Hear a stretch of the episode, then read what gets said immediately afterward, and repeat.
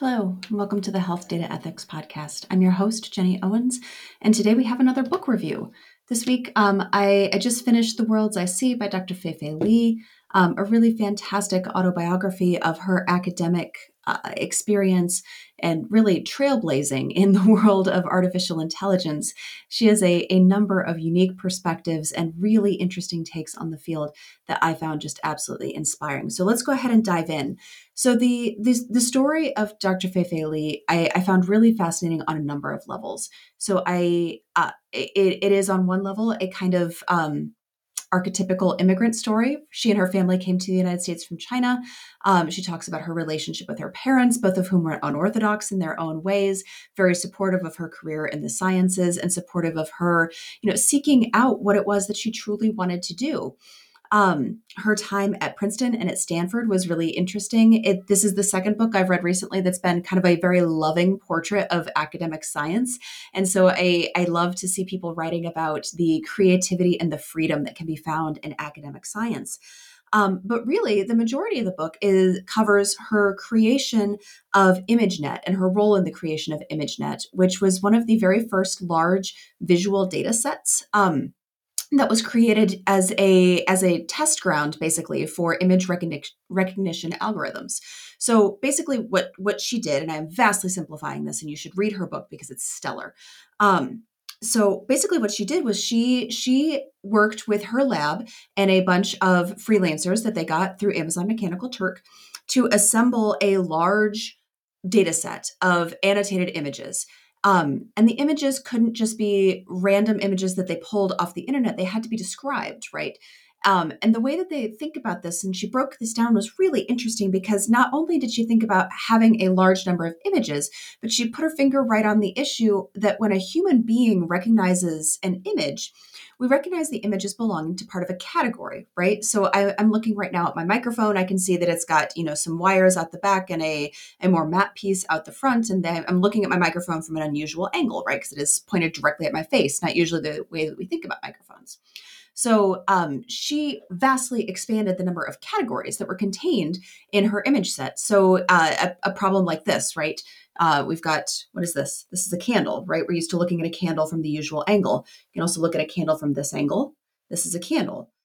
Another entry in the candle um, category might also be this one, right? Looks like a pot. It is, in fact, a candle that is lit and burning.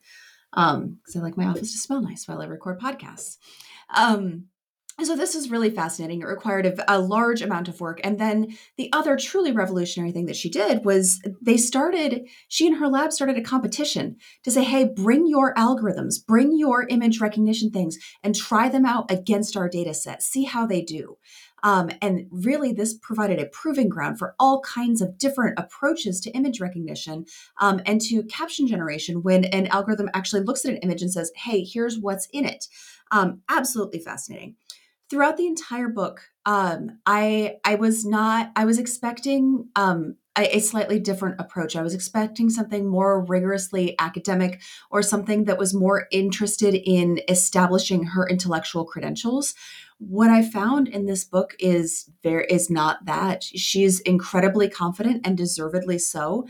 Um, but she's not uh, going to smack you in the face with her with her credentials or with her approach. She's just going to tell you what she did and how she thought about it and allow her creative fascinating you know it, really beautifully incorporating ideas from other disciplines. She's going to allow her thought process to speak for itself and to really stand on its own and i found this absolutely inspiring. Um, i did not I, I, expected to enjoy this book. What I did not expect was to leave it feeling like this is a person with whom I could be friends. Her overall academic philosophy, the idea that she she's always been driven to seek to understand the world around her. You know, she she started off in physics. Um, she took a detour into neural processing, trying to understand how do we, how do our brains actually make sense of the images that we receive through our eyes and then into artificial intelligence. This like the, this through line is so clear right? She may she draws a very compelling narrative connection between these. She writes a really wonderful story. Um, i left this book really seeking more Um, I want to hear more from her. I will be looking for her talks. I will be looking for more publications from her. Um, she also had some wonderful uh, recommendations for things to read. She said uh, one of the things that she mentioned is that AI is a field that moves really quickly, right? So obviously, it helps to be up on the the cutting edge. Uh, she mentioned arXiv in particular as a place where you can publish papers and have them gain some some Eh, maybe some some readers or some publicity without having to go through the full peer review process. But she said also don't be afraid of the classics right? They're classics for a reason. Go back and read alan turing's paper from 1951 go grab that book on artificial intelligence that took 18 months to come to press. It'll be a little bit stale but the the underlying principles are still valid today. I really admire more than anything, her approach to incorporating other disciplines in the way she thinks about artificial intelligence. So she talks about, you know, her friends who work in other fields, talking with them, thinking about the ways that they approach their science and how we can use that in we in the way that we approach artificial intelligence so that we're not just thinking about things from one angle only right? Are there systems biology approaches that would be interesting? Are there evolutionary approaches that would be interesting? Are there other ways that we can think about this? Or is the best thing to to completely decouple it from logic entirely and just throw a neural net at it? Like see what happens um her sense of joy and experimentation really shines through. This is a terrific read. I cannot recommend it highly enough for anybody who is interested in AI in this space.